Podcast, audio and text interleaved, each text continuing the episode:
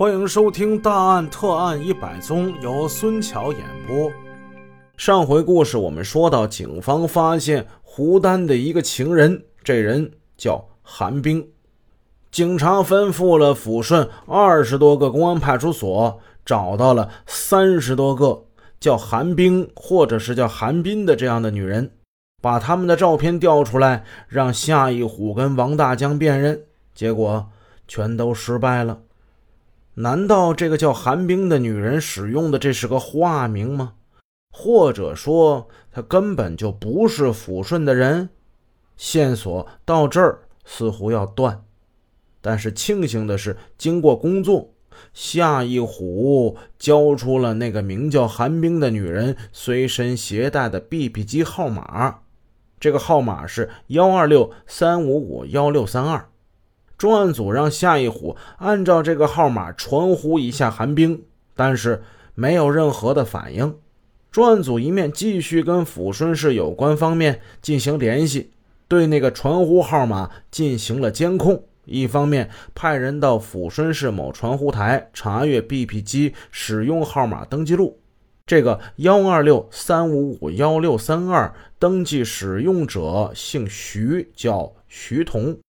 工作单位是某厂的老干部办公室，于杰、徐宝昌就传唤了徐彤这个人。这个人三十来岁，是某厂老干部办公室的小车司机。看到他脸上迷惑不解和愤愤不平的神情，似乎对公安机关把他给传来感到很意外，又感觉有些委屈。徐宝昌就问。幺二六三五五幺六三二这个号码，是不是你在使用的？啊，原来是我使用的。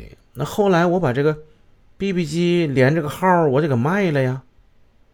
提到这个号码的时候，徐彤的神态有了些微妙的变化，被徐宝昌给发现了。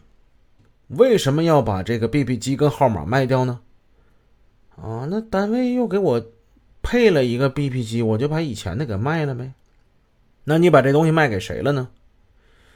我就搁电信局门口卖的，卖卖给是个男的吧，好像倒腾 BP 机的。徐彤说这话到底是真话还是假话呢？于杰、徐宝昌向徐彤所在的单位领导进行了了解，证实了单位的确是给他买了一部新的 BP 机，现在正在使用。但他原来那部 BP 机果真卖给不相识的人了吗？无凭无据，这个怎么才能使人相信呢？于杰、徐宝昌继续做徐桐的工作，向他指出此案十分重大，你不可以跟公安机关说假话，这可能构成包庇罪呀。再一看这徐桐，眼神开始飘忽不定了，这双眼神。左闪右闪，不敢看警察，一看就是有问题。徐宝昌进一步再问：“说实话，你到底认不认识韩冰？”徐桐眨了眨眼睛：“我认识，认识。”原来那委屈跟愤愤不平的神情已经看不见了，代之的是惴惴不安，说话的声音也低了。那请你解释一下，你的那部 BB 机。在韩冰手里是怎么回事呢？就见这徐桐鼻尖上汗珠冒出来了，片刻之功，不得不吞吞吐吐地讲出了他跟这韩冰还有一段隐情呢。抚顺号称是中国的煤都，好多的企业都跟煤矿挂钩。徐彤所在的那个厂在某地有一个洗煤厂，他经常开着轿车从那里走。一天夜里。就有一个浓妆艳抹的女人在路上拦住了他的车，徐彤假意说要把这个喝醉的女人送回家，结果把她拉自己家去了。当天晚上就发生了一些不可描述的事儿，一来二去，这俩人就混熟了。从那以后，韩冰乘坐轿车就跟自己家里的一样了，徐彤老拿车接他。单位又给徐彤配备了一部 BP 机之后，他就把原来的 BP 机送给了韩冰，两个人用这东西联络方便多了。徐宝昌接着问：“韩冰还有别的名字吗？”不知道啊，我就知道他叫韩冰啊。你们俩现在关系怎么样？我跟他早就断了，都很长时间都没看着他了。他的家，他的单位在哪儿？你知不知道？都不知道，我就跟他就有有那么点事儿，都是在我家去。哎，不管这个徐桐说话是否属实，必须得把他先稳住啊，以免是打草惊蛇。于杰、徐宝昌对他进行了一番教育。要求他，如果发现寒冰或者是有关的线索，你必须得立即报告警方啊。对于那个幺六二三五五幺六三二，你不要再传他了。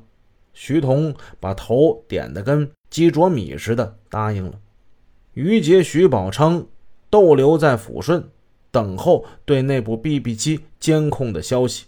一晃十多天过去了，音信皆无。正当二人准备撤回沈阳，忽然，这天有关部门打来了电话，有人正在传呼幺二六三五五幺六三二。经查，传呼者使用的是一个私人的电话机。经过一番的技术工作，最终查出传呼电话的是一个叫李军的人。李军跟徐彤在一个厂，也是老干部工作室的。不过他的地位比徐彤要高，是负责老干部医疗费的干部。专案组就把这个李军给请到刑警大队了。李军说，他是经过徐彤认识韩冰的。韩冰有一个患精神病的弟弟，花了不少医药费，求他给报销。韩冰的 BP 机是他们联系的工具，但是最近几次传呼他都没有反应。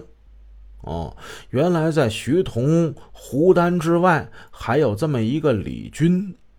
神秘女郎韩冰到底是个怎么样的女人呢？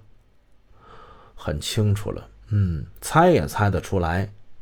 据此分析，韩冰极有可能是他使用的假名。